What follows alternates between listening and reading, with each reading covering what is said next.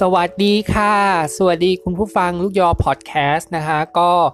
เริ่มต้นมาก็ห่างหายกันไปนานพอสมควรหายไปแบบเดือนกว่าแล้วเนาะเพราะว่าเออช่วงนี้ยังไม่ยังเรียกว่าอะไรอะเป็นช่วงที่เรียกว่าไง สถานการณ์การระบาดของโควิดมันในช่วงตั้งแต่เดือนมีนาเมษาอะไรที่มันสาหัสมาก เพราะฉะนั้นก็ไม่รู้ว่าจะหาเรื่องราวหรือว่าจะหาอะไรจากหนังสือเล่มไหนที่จะทำให้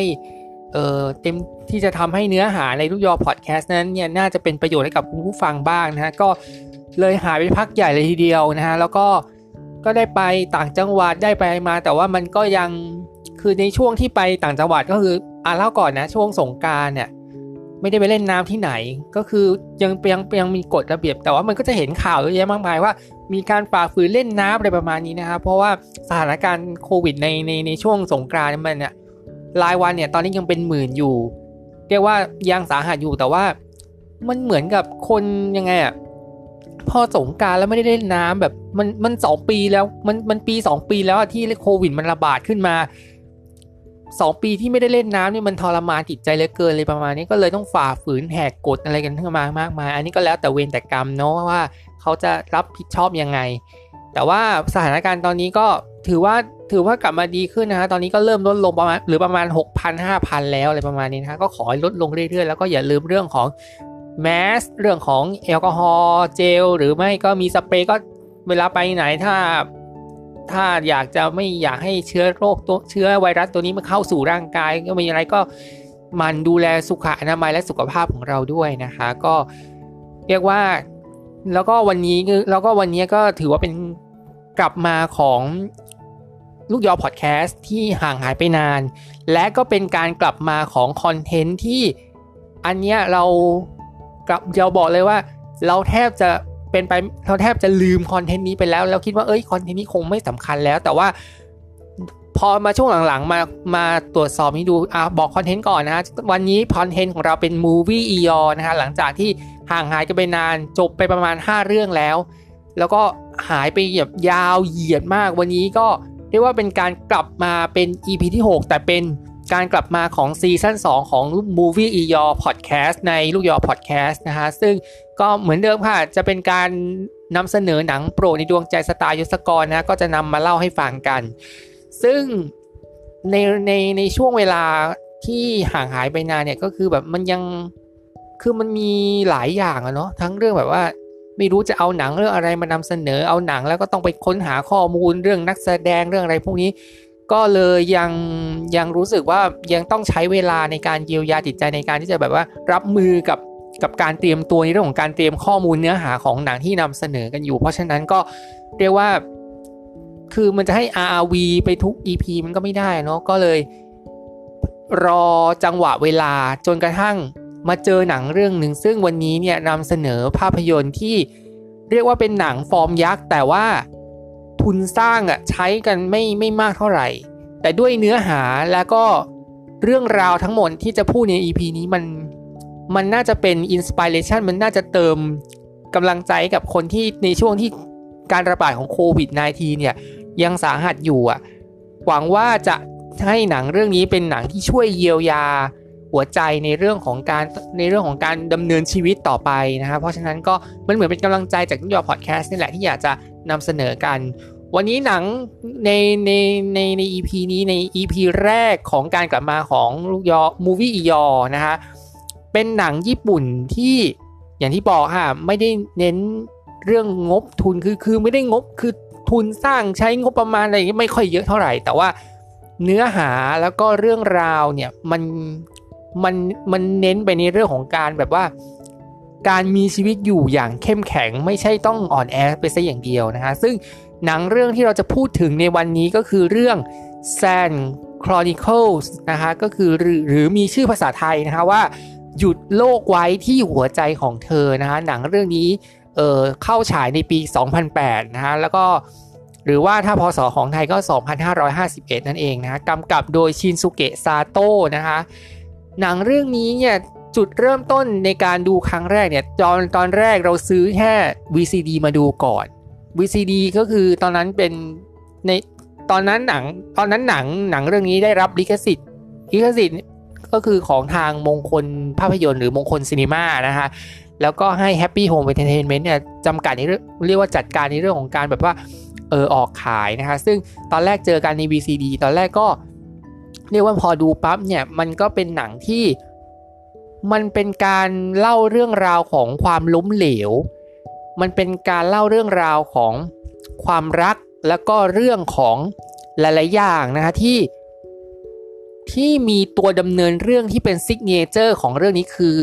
มีนาฬิกาทรายเป็นเป็นสัญลักษณ์ก็คือในในเรื่องนี้ก็คือแบบ Sand Chronicle เนี่ยมันก็คือแบบมันมีคำว่า sand sand แปลว่าทราย ทรายนี่คือแล้วมันก็มีเรื่องของช่วงเวลาเรื่องอะไรพวกนี้เพราะฉะนั้นแล้วเรื่องของการเรื่องราวในทั้งหมดเนี่ยสิ่งที่เป็นซิกเนเจอร์เรื่องนี้ก็คือนาฬิกาทรายนะฮะแต่ว่าก่อนอื่นเรามาดูที่มาที่ไปกันก่อนนะฮะว่าเออหนังเรื่องนี้เนี่ยมันมีที่มาที่ไปอย่างไร หนังเรื่องนี้เนี่ยจริงๆแล้วเนี่ยถ้าใครติดตามเนี่ยหรือว่าเป็นคนที่ชอบอ่านการ์ตูนเนี่ยน่าจะคุ้นเคย เพราะว่ามันเป็นผลงานของมันเคยเป็นมังงะมาก่อนนะฮะของเป็นผลงานการวาดของฮินะโกะ อาชิฮาระนะฮะตอนนั้นก็เรียกว่า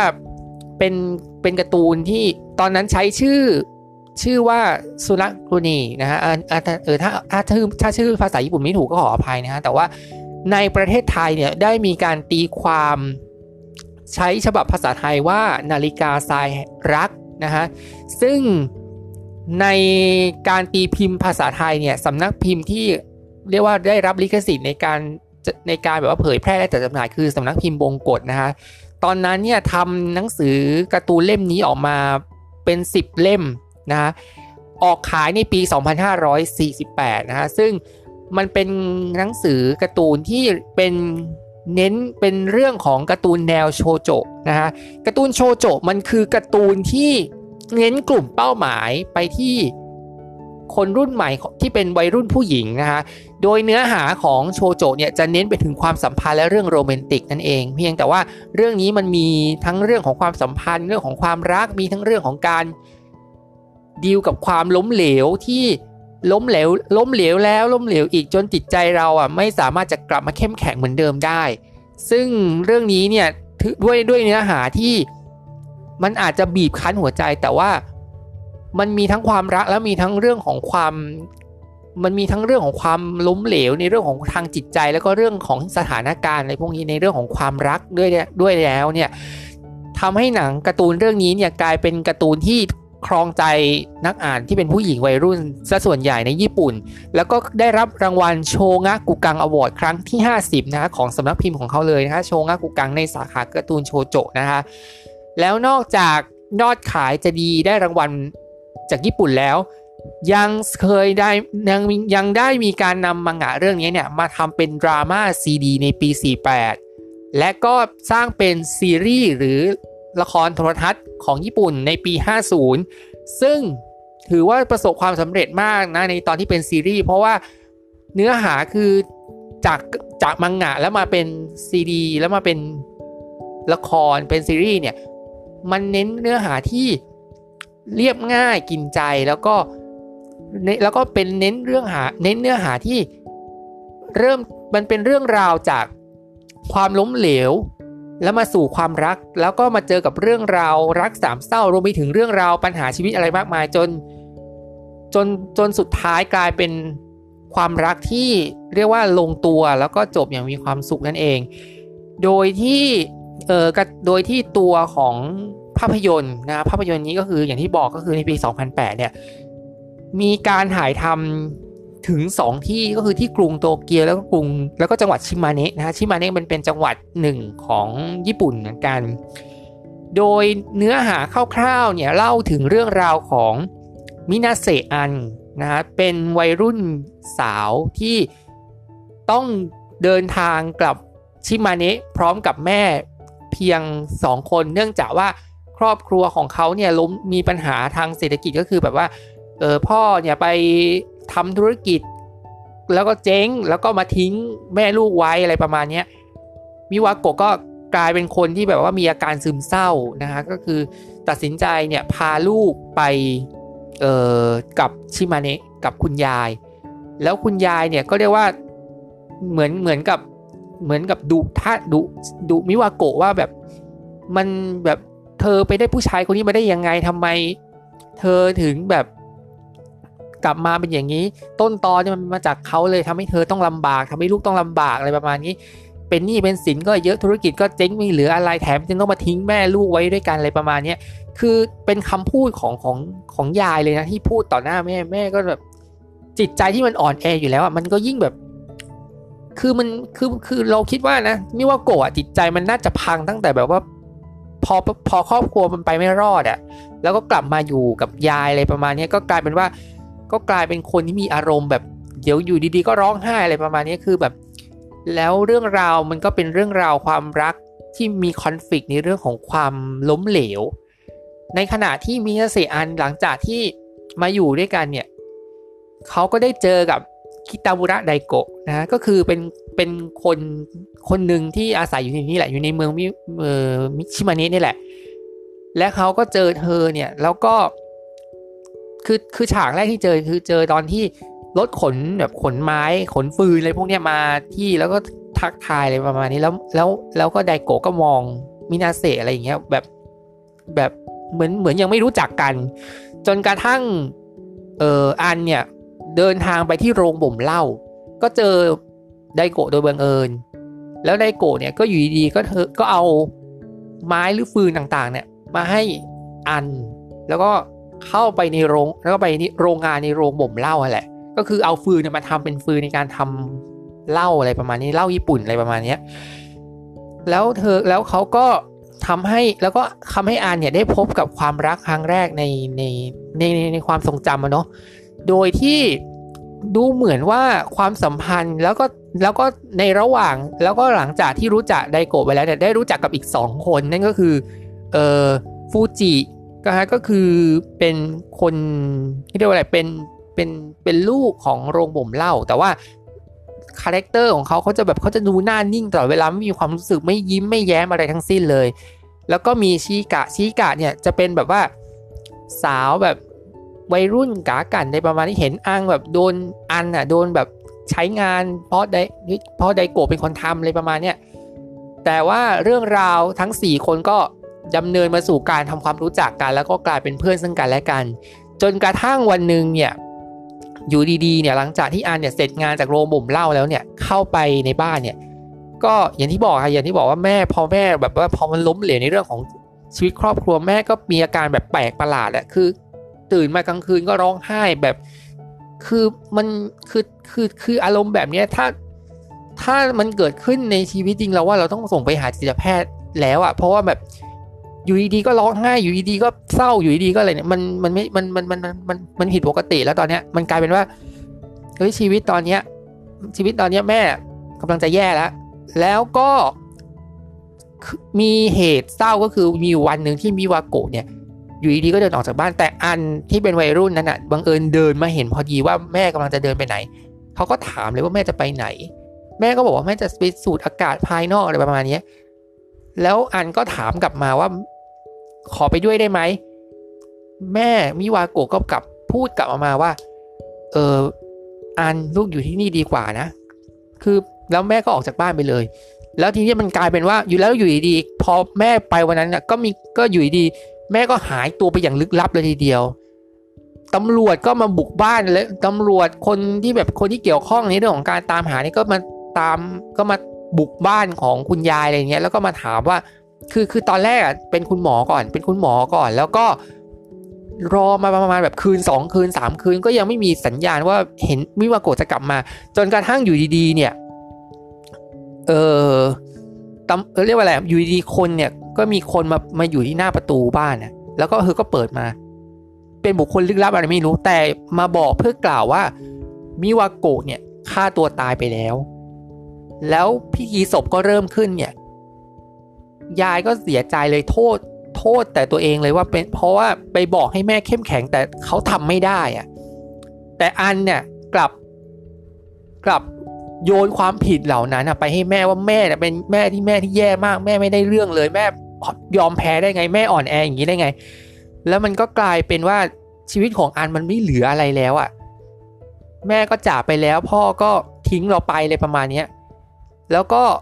แต่อยู่ดีๆเนี่ย อมันเริ่มแบบชีวิตตอนนี้มันไม่เหลืออะไรแล้วเนี่ยมันไม่เหลือใครแล้วอะสิ่งดีๆที่ที่เริ่มต้นในในการใช้ชีวิตในเมืองชิมาเนะเนี่ย มันก็ไม่ดีขึ้นหลังจากที่แม่เสียไดโกะเนี่ยเขาก็สัญญาว่าจะดูแลเธอไปเรื่อยๆ จะดูแลเธอไปเรื่อยๆ จะไม่ทิ้งเธอไปไหนนั่นเองนะนี่คือจุดเริ่มต้นของความรัก แล้วก็เขาก็เข้าสู่การเรียนไฮสคูลในมัธยมเลยประมาณนี้ จนกระทั่งอยู่ดีๆ เนี่ย พ่อของอันเนี่ย ก็อยู่ดีๆ ก็กลับชิมาเนะ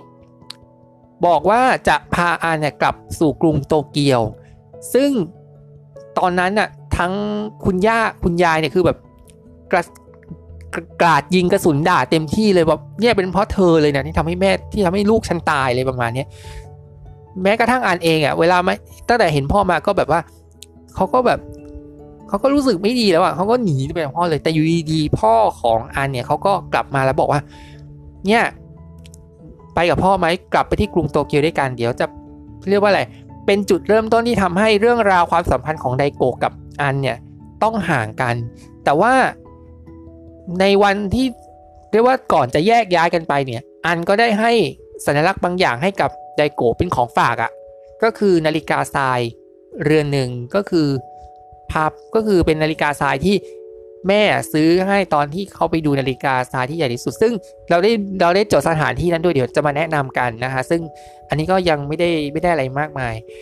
แล้วอยู่ความแล้วก็อยู่ดีๆก็ไดโกกับอันก็แยกย้ายกันไป จนกระทั่งกลับมาเนี่ยจนกระทั่งกลับมาก็แต่ก็กลับมาหาสู่นะก็ไปคุยกับอันคุยอะไรมาจนกระทั่งมีเทศกาลหนึ่งคือคือตอนที่เอออันเนี่ยไป รุงโตเกียวเนี่ยฟูจิก็ตามไปตามตามไปติดๆนะ แต่ตอนนั้นเนี่ยคือแบบคือจากการที่เป็นแบบแค่เพื่อนร่วมทาง คือแบบแค่แบบแค่รู้จักกันในมีในในสี่ห้าในหมู่ในเพื่อนแค่สี่คนเนี่ยอยู่ดีๆฟูจิก็กลับบอกความความในใจกับอันว่าชอบอันแล้ว คือเป็นแล้วความรักจากอันกับไดโกะก็กลายเป็นว่ามีฟูจิมาเป็นมือที่ 3 กลายเป็นปัญหารักสามเศร้า แล้วเรื่องมันจะแล้วเรื่องมันก็บานปลายในตอนที่ในเทศกาลดอกไม้ไฟอะค่ะฟูจินะฮะกับอันเนี่ยบอกรักกันแล้วไดโกะก็แบบโมโหมากเลยเนี่ยก็ทะเลาะเบาแว้งกับฟูจิใหญ่เลย ความเป็นเพื่อนมันขาดกันเลยอะทั้งทั้งไดโกะกับฟูจิ แล้วอยู่ดีๆ เนี่ยฟูจิก็หายตัวไป ไม่รู้ไปไหน แต่อยู่แล้วก็เรื่องราวความสัมพันธ์ของอันกับไดโกะก็มีปัญหาอีกก็คือตรงที่ เออชีกะเนี่ยดันมาแอบชอบเออไดโกะก็คือบอกกับทางอันเลย ก็คือชีกะบอกกับอันเลย คือ ตอนนี้ปัญหาความรักเนี่ยมันไม่ได้แค่ปัญหารักสามเศร้าแล้วนะเออชิกะก็ดันมาชอบไดโกะด้วยคือมันกลายเป็นรักสี่เศร้าที่แบบว่า มันทั้งเจ็บปวดมากเลยประมาณเนี้ยอันก็ด้วยจิตใจที่แหลกสลายไปกับการที่สูญเสียแม่แล้วเนี่ยพอมัน พอพอมันรักสามเศร้าแล้วมันแล้วชิอิกะก็มาชอบไดโกะอีก เขาก็เลยตัดสินใจบอกเลิกไดโกะไป แล้วไดโกะก็แบบเสียใจเลยแบบว่าถ้าถ้าถ้ามาทำกันแบบนี้ไม่ควรจะรู้จักตั้งแต่ที่แรกอะดีแล้ว จนกระทั่งเรื่องมันผ่านไปประมาณแบบว่าสิบกว่าปีผ่านมาสี่คนก็เข้าสู่ชีวิตการทำงาน อันกลับมาพร้อมกับคู่มั่น คู่คู่ที่แบบว่าจะแต่งงานกันแล้ว มาเยี่ยมคุณย่าอะไรอย่างนี้ แต่ว่าวันแต่ว่าฉากหนึ่งก็คือฉากที่มาเรียกว่าอะไรมามารูปมากราบสุสานของแม่ที่ตายไปแล้วก็คือก็คือคุณแม่มิวาโกะของของอันน่ะบังเอิญมาเห็นไดโกะไดโกะเปลี่ยนแล้วก็โตขึ้นนะไปเป็นครูพละที่โรงเรียน คือเดินผ่านนั่นแหละ แต่ว่าก็เจอกันตามงานเลี้ยงรุ่นอะไรสักอย่างหนึ่งเขาจะประกาศแล้วอันก็ประกาศว่าจะจะมีพิธีแต่งงานกับ คู่มั่นของเธอ แต่อยู่ดีๆ เนี่ยคู่มั่นของอันที่เป็นที่เป็นคนที่ที่ที่มาที่ที่ที่อันพามาที่กลับบ้านเนี่ย ดันไปรู้ความจริงอันโหดร้ายแล้วเขาก็ตัดสินใจประกาศยกเลิกงานมั่นเลย แล้วตอนนี้ก็คือแบบชีวิตที่มันชีวิตล้มเหลวที่มันล้มเหลวแล้วล้มเหลวอีกซ้ำซากทั้งเรื่องของแม่ที่เสียไปทั้งเรื่องของชีวิตครอบครัวที่ไม่ที่ที่มีปัญหา ความรักก็พังทลาย รวมรวมกับคู่มั่นก็ถอนตัวออกไป มันก็กลายเป็นปัญหารักสามเศร้า มันก็มันมันเป็นปัญหาชีวิตที่มันรุมเร้าเธอ เธอรู้สึกว่าเธอไม่เหลือใครแล้วอะ เธอก็ไม่รู้จะทำยังไง คืออันนี้เป็นเนื้อหาคร่าวๆนะฮะ อยากรู้ก็ไปดูหนังเรื่องนี้กันนะฮะ คือไม่อยากเล่าให้มันเยอะเพราะว่าเดี๋ยวเดี๋ยวเดี๋ยวมันจะผิดกฎอะไรสักอย่างหนึ่งแหละนะฮะ ก็ถือว่าเป็นเรื่องราวหนังที่แบบมันค่อนข้างเจ็บปวดมากอะ่ะก็คือแบบ มันเป็นความรักที่มันมันเป็นมันเป็นการเล่าเรื่องราวความล้มเหลว ที่มันเจ็บปวดที่สุดตั้งแต่แบบเราดูหนังมาอะไรประมาณนี้คือหนังเรื่องนี้เนี่ยมันเป็นหนังที่ คือสร้างขึ้นมาเพื่อเพื่อแบบว่าเพื่อให้เป็นการให้กำลังใจกับคนที่ล้มเหลวในชีวิตอยู่อะว่า มันยังจะเหลือใครสักคนไหมที่จะเข้าใจในความต้องการของเรา แต่เรากลับ เจอเรื่องเหตุการณ์ที่มันล้มเหลวซ้ำแล้วซ้ำอีกจนรู้สึกว่าชีวิตตอนนี้มันเดินหน้าไม่ได้แล้วอะมันก็เลยกลายเป็นเรื่องราวที่มันทั้งโรแมนติกทั้งดราม่าแล้วก็เรื่องราวเนี่ยมันก็เรียกว่ามันดูเหมือนงดงามแต่จริง ๆ มันก็เจ็บปวดนะ เพราะฉะนั้นแล้วเนี่ยเราก็ขอขั้นเรื่องราวไว้ตรงนี้นะคะ ก็ไปหาคำตอบในในภาพยนตร์เรื่องนี้เอานะคะ ก็มาดูในเรื่องของนักแสดงกันบ้างดีกว่าว่าหนังเรื่องนี้เป็นยังไงคือ หนังเรื่องนี้เนี่ยมีตัวละครหลักอยู่ 2 ตัวก็คืออันกับไดโกะแต่อันก็มีตัวละคร 2 ตัวที่เป็นวัยรุ่นแล้วก็วัยผู้ใหญ่ไดโกะก็มีตัวละคร 2 นักแสดงอีก 2 คนที่มีวัยรุ่นกับวัยผู้ใหญ่นั่นเอง เอาที่มินาเซอันก่อนนะฮะตอนที่เป็นวัยรุ่นเนี่ยรับบทโดยคาโฮคาโฮเนี่ยเป็นนักแสดงวัยรุ่นแบบว่าในตอนนั้นถือว่าเป็นแบบ ดาวรุ่งพุ่งแรงพุ่งพุ่งแรงมาก แต่ว่าคนไทยเนี่ยอาจจะไม่ค่อยคุ้นกับหน้าเขาเท่าไหร่ เพราะว่าตอนที่ฉาย 2000 คือในปี 2008 ของทองหนังเรื่องนี้แซนคอนิคลเนี่ยมันยังเหมือนกับคือจริงๆ เธอก็ผ่านหนังมามาบ้าง ผ่านซีรีส์มาบ้าง แต่ว่าเรื่องนี้คือแบบด้วยความที่เนื้อหามันดีอะเธอก็ดังเป็นผู้แตกเลย แล้วก็ส่งผลให้เธอมีงานหนังเรื่องหนึ่งที่ อันนี้ก็เป็นหนังโปรดเหมือนกันก็คือหนังเรื่อง Our Little Sister ซึ่งเคยนำเสนอไปแล้วใน Movie e y o r Podcast นะครับไปดูย้อนหลังได้นะเรียกว่าเป็นนักแสดงที่เรียกว่าเธอเป็นคนที่ต้องรับมือกับชะตาชีวิตในตอนวัยรุ่นก็คือ ครอบครัวก็ล้มเหลวแม่ก็ฆ่าตัวตาย แล้วก็ความรักก็เจอรักสามเศร้าอะไรประมาณนี้คือแบบ เธอก็เลยแบบเจ็บปวดมากซึ่งแสดงได้บอกมาได้ได้รู้ได้รู้สึกได้รู้ซึ้งเลยว่า ชีวิตของเธอมันทำไมมันเป็นถึงอย่างนี้ก็คือแบบว่า ความรักก็ไม่ได้ ครอบครัวก็ล้มละลาย แม่ก็จากไปในประมาณนี้ค่ะ ส่วนพอมันมาถึงตอนที่เป็นวัยผู้ใหญ่นะวัยผู้ใหญ่เนี่ยรับบทโดยนาโอมัสึจิตะนะฮะซึ่งจริงๆ คนไทยอาจจะไม่ค่อยคุ้นเท่าไหร่ เพราะว่ามันเหมือนเหมือนกับนักแสดงที่แบบ เห็นหนังเรื่องนี้เป็นหนังเรื่องแรก แต่ว่าจริง ๆ แล้วเนี่ยในในในวงการบันเทิงญี่ปุ่นเนี่ยเธอเป็นทั้งนักแสดงเป็นทั้งนักร้องแล้วก็เป็นนักเปียโนด้วยนะฮะอันนี้ก็ถือว่าเป็นมีมีความหลากหลายทั้งเรื่องของการแสดงทั้งเรื่องของการเป็นนักร้องนักเป็นเป็นศิลปินอะไรเงี้ยนะฮะแล้วก็ยังสามารถเล่นเปียโนได้ด้วย อันนี้ก็ถือว่าเป็นนักแสดงที่มาเล่นในตอนผู้ใหญ่ซึ่งมาเจอกับปัญหาก็คือ คู่มั่นของเธอประกาศยกเลิกงานมั่นอะ่ะ แล้ว สิ่งที่อยู่ในอดีตมันก็ถาโถมให้เธอกลายเป็นคนที่แบบไม่รู้จะมีชีวิตอยู่ยังไง ก็คือกลายเป็นว่ามันมันเป็นมันเป็นแบบคือไม่ว่าจะโดยวัยรุ่นหรือวัยผู้ใหญ่อะทั้งคาโฮหรือนาโอเนี่ยต่างก็โดนแบบบททดสอบอย่างหนักมากอะในเรื่องของการแสดงเรื่องนี้ในการที่แบบว่าเล่าเรื่องราวของเด็กที่แบบว่า ล้มเหลวในชีวิต แล้วพอมาโตผู้ใหญ่ก็ต้องมาเจอกับความล้มเหลวซ้ำแล้วซ้ำอีกจนไม่รู้ว่าฉันจะใช้สิ่งไหนมาช่วยให้ฉันเข้มแข็งได้บ้างอะไรประมาณนี้ มาดูอีกหนึ่งบทก็คือคิตามุระไดโกะคิตามุระไดโกะในวัยรุ่นนะคะรับบทโดยโซซูเกะอิเคมัสึนะคะจริงๆอะหนังเรื่องจริง ๆ ประเทศไทยเนี่ยในหนังไทยมีหลายเรื่องนะที่มาเข้าฉายในเมืองไทย คือก่อนที่จะมีเรื่องนี้เนี่ยมีเรื่องยาโมโตะนะคะรับบทเป็นอาซึชิในปี 2006 แล้วก็อีกหนึ่งเรื่องอันเนี้ยเป็นหนังที่เชื่อว่าสาวๆชอบ เพราะว่าเขาเคยเป็นโยอิจิฟูจิ ตอนนี้เป็นนักกระโดดน้ำในภาพยนตร์เรื่อง Dive นะฮะตอนนั้นใช้ชื่อภาษาไทยว่า 3 หนุ่มตีลังกาโดดควารักนะฮะอันนี้ฉายฉายปีเดียวกับ Sand Chronicle เลยเพียงแต่ว่ายังไม่ทราบว่าอันไหนฉายก่อนไหนฉายหลังอะเนาะแต่ว่ามันมาพร้อมกันแล้วก็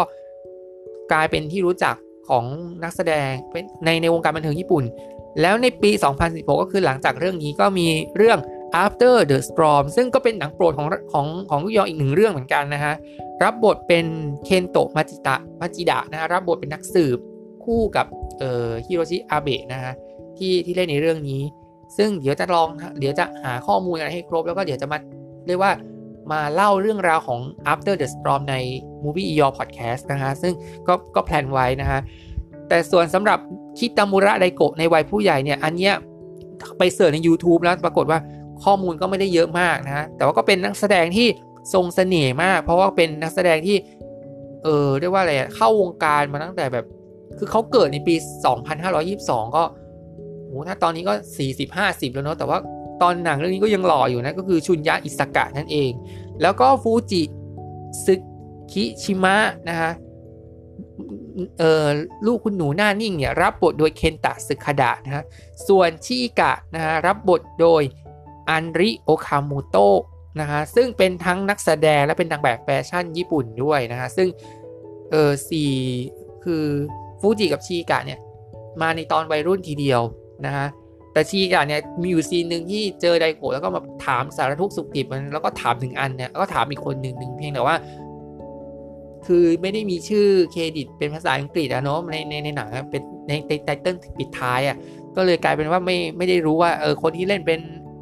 ชีกะตอนแบบหลังจากจบการศึกษาแล้วเป็นยังไงใครเป็นคนแสดงชื่อว่าอะไรนะฮะก็ถือว่าเป็นนี่คือเรื่องราวของนักแสดง มาดูเรื่องสถานที่ตามรอยมากดีกว่า สถานที่ตามรอยหนังในวันนี้เนี่ยในหนังเรื่องนี้มันมีอยู่ประมาณตั้งแต่ scene ต้นยัน scene ใกล้จะจบเรื่อง มีสัญลักษณ์หนึ่งที่คืออย่างที่บอกอะว่าหนังเรื่องนี้ signature ที่สำคัญคือเรื่องของนาฬิกาทราย แต่ว่าอะมาเริ่มก่อนนะว่าเริ่มต้นที่ว่าฉากแรกเนี่ยก็คือฉากที่มิวาโกะเนี่ยก่อนจะกลับชิมาเนะไปกลับไปหาคุณยาย เขาก็พาไปที่พิพิธภัณฑ์แห่งหนึ่ง ซึ่ง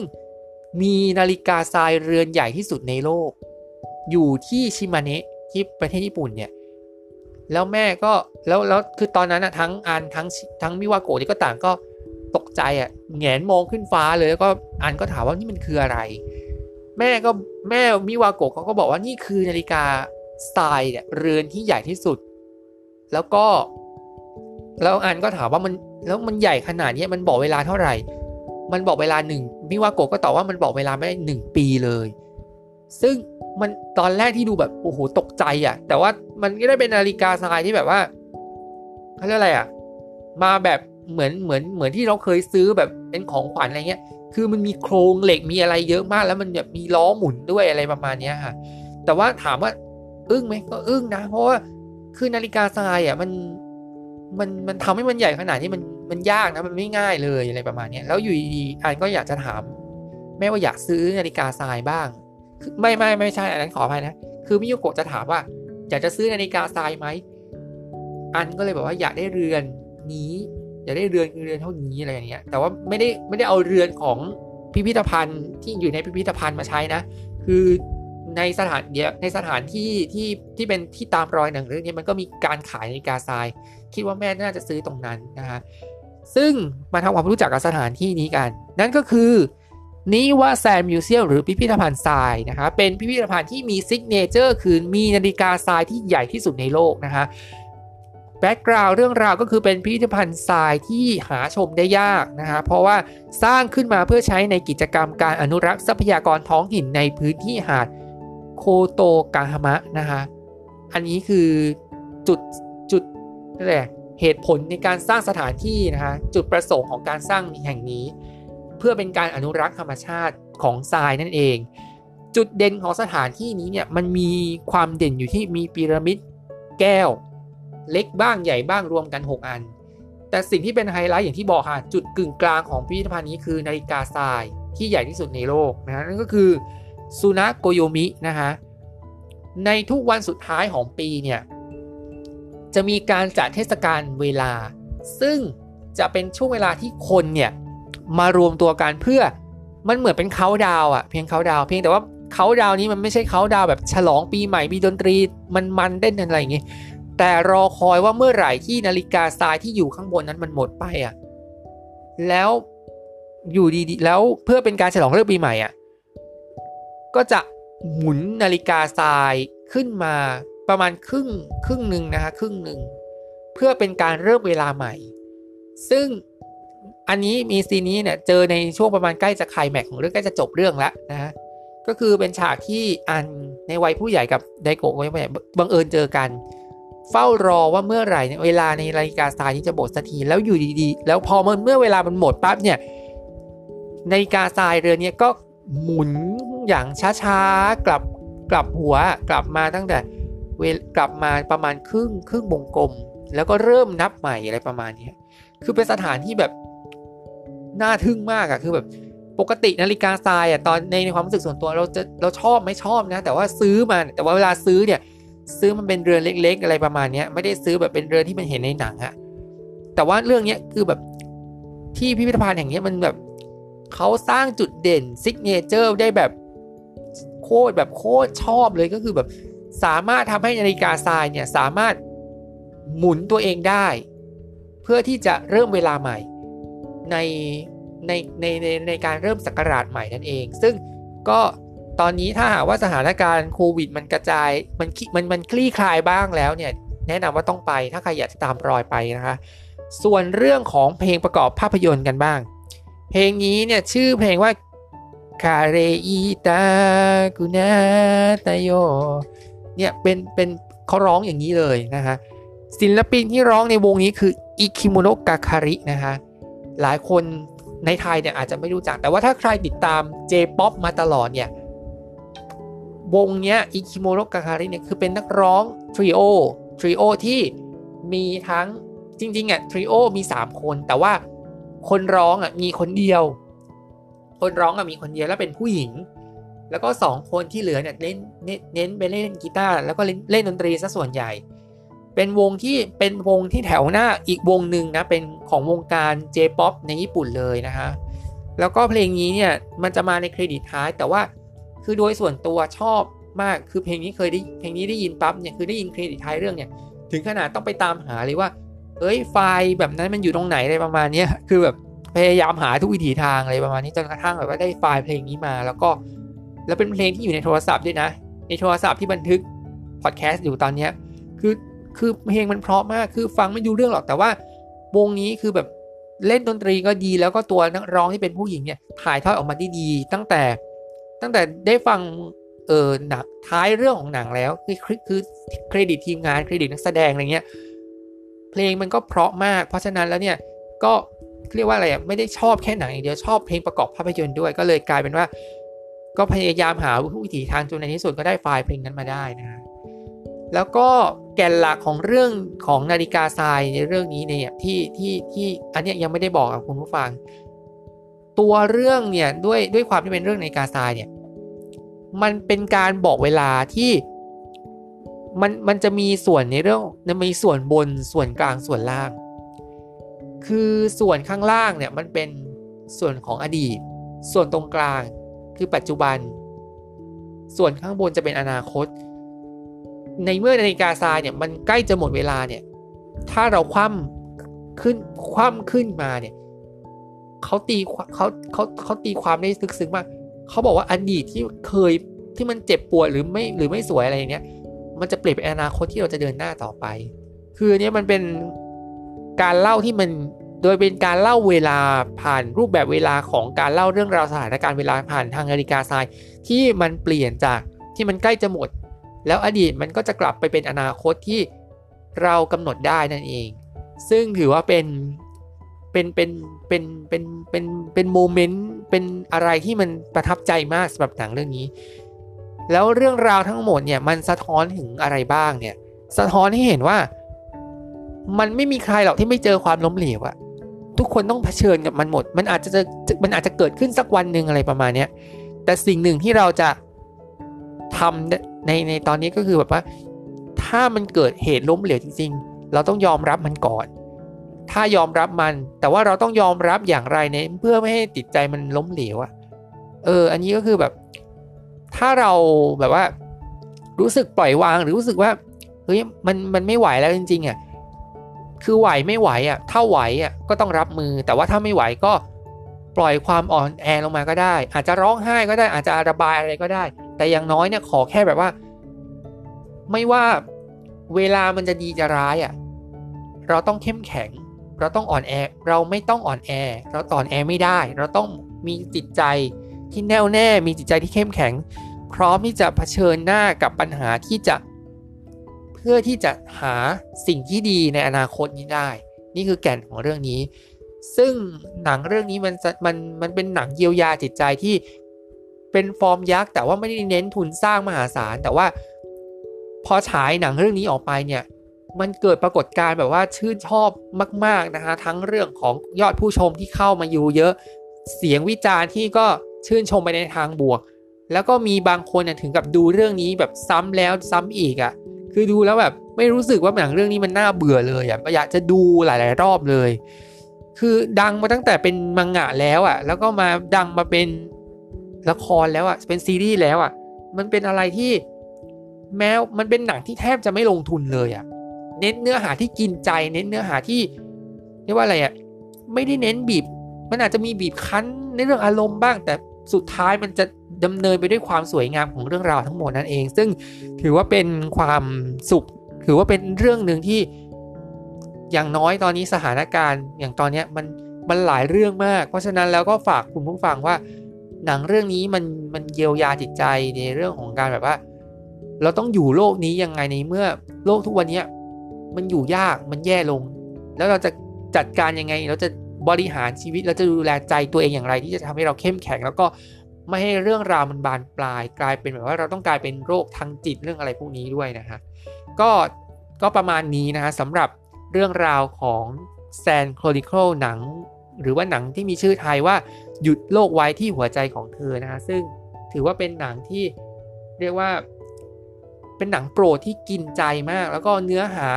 เรียบง่ายไม่มีอะไรมากไม่ต้องลงทุนเยอะอะไรประมาณนี้แล้วก็ครองใจคนดูหนังญี่ปุ่นได้อย่างมหาศาลเลยทีเดียวนะฮะก็ถ้าใครสนใจก็เดี๋ยวรอเออก็เรียกว่าลองเสิร์ชหาเข้าไปใน Google เนาะแล้วก็ลองดูข้อมูลไปเรื่อยๆ แต่ว่าถามว่า DVD หรือ VCD ตอนนี้ก็ไม่รู้ว่ามีที่ไหนบ้างก็ก็ก็นำมาเล่าให้ฟังนะฮะแต่ว่าเรื่องของการแบบจะดูช่องทางไหนก็ต้องดูกันเอาเองล้วกันนะฮะก็ ทั้งหมดนี้นี่คือเรื่องราวของลูกยอพอดแคสต์กับ Movie อียอพอดแคสต์ของหนังเรื่องแซนChronicle นะคะหยุดโลกไว้ที่หัวใจของเธอก็มีอยู่ประมาณนี้นั่นเองนะคะก็ใครที่ฟังอยู่เรื่องนี้อยู่นะคะถ้าหากว่าฟังแล้วรู้สึกชอบ ฟังแล้วชอบฟังแล้วรู้สึกว่าเฮ้ยอยากจะแชร์เรื่องราวเหล่านี้ให้คนอื่นฟังจังเลย ก็อย่าลืมกดไลค์กดแชร์กันด้วยนะคะแล้วก็ ช่องทางของลูกยอพอดแคสต์ตอนนี้นะคะมีหลายช่องทางให้เลือกมากมายแล้วค่ะ ตอนนี้มียอมีช่องทางสตรีมมิ่งพอดแคสต์เยอะขึ้นกว่าเดิมด้วยนะคะสะดวกช่องทางไหนฟังช่องทางนั้นนะคะมีดังต่อไปนี้เลยมี Apple Podcast นะคะมี Spotify มี Anchor มี Google Podcast นะคะมี Overcast มี Amazon Music มี Castbox มี Pocket Cast Radio Public แล้วก็ Stitcher นะคะนี่คือ แพลตฟอร์มของ Streaming Podcast ที่สามารถรับฟังช่องลูกยอ Podcast ได้นะฮะแล้วก็อีกหนึ่งช่องทางสำหรับช่องทาง YouTube ยังช่องทางเดิมค่ะ นั่นคือช่อง YouTube Channel ช่องลูกยอยศกรนั่นเองนะคะก็ถ้าฟังหรือว่าดูคลิปนี้แล้วชอบก็อย่าลืมกดไลค์กดแชร์ แล้วก็กด Subscribe ด้วยนะคะ แล้วก็กดกระดิ่งยิ่งดีเลยจะได้ดูคลิปใหม่ก่อนใครด้วยนะฮะแล้วก็สุดท้ายนี้ก็ฝากลูกยอพอดแคสต์นะคะทั้งอีกครั้งทั้งทาง Streaming Podcast แล้วก็ทาง YouTube ด้วยนะฮะไงก็ ขอขอบพระคุณคุณผู้ฟังทุกๆทท่านที่รับฟังมาตั้งแต่ต้นจนจบนะ ถ้าเออการพูดจาของเราอาจจะยังยังไม่ได้ยังไม่ได้เก่งมากนะยังยังยังยังต้องยังตื่นเต้นอยู่เลยคืออ่านไปก็ตื่นเต้นไปนะพยายามพูดให้ให้ได้ให้ได้ให้ได้ประโยชน์มากสุดนะก็ถ้าผิดพลาดประการใดเล็กๆน้อยๆก็ขออภัยมาณที่นี้ด้วยนะฮะยังไงก็ฝากกดไลค์กดแชร์ กดติดตาม และเป็นกำลังใจให้กับลูกยอพอดแคสต์ต่อไปเรื่อยๆนะฮะทั้งคอนเทนต์มูวี่ยอแล้วก็คอนเทนต์ RRV Read Review กันด้วยนะฮะยังไงก็เบอในช่วงนี้นะฮะสถานการณ์แบบนี้เนี่ยก็แม้ว่ามันจะดีขึ้นนะเนาะทั้งเรื่องของโควิดมันลดลงหรือว่าอะไรเงี้ยแต่ว่าเรื่องของเหตุการณ์บ้านเมืองก็ยังวุ่นวายอะไรประมาณนี้ก็ยังต้องรักษาใจให้ให้ให้แน่วแน่มีสติในการใช้ชีวิตนะฮะแล้วก็มีจิตใจที่เข้มแข็งดุดประดังจุดประสงค์ของทั้งแซนครอนิเคิลนี้ด้วยนะฮะยังไงก็ขอขอบคุณผู้ฟังอีกครั้งนะฮะแล้วก็ ฝากติดตามลูกยอพอดแคสต์ได้นะฮะยังไงก็สัญญาว่าจะนำเสนอเรื่องราวดีๆ ทั้งหนังดีๆ แล้วก็หนังสือดีๆ มานำเสนอกันต่อไปเรื่อยๆ นี้ด้วยนะฮะยังไงก็ขอขอบคุณผู้ฟังทุกคนนะคะที่รับฟังมาตั้งแต่ต้นจนจบ แล้วก็อย่าลืมติดตามลูกยอพอดแคสต์และติดตาม EP ต่อไปด้วยนะฮะทั้ง2คอนเทนต์นั้นเลยนะคะยังไงก็ขอขอบพระคุณคุณผู้ฟังทุกคนค่ะ แล้วก็พบกันใหม่ EP ต่อไปนะคะ สวัสดีค่ะ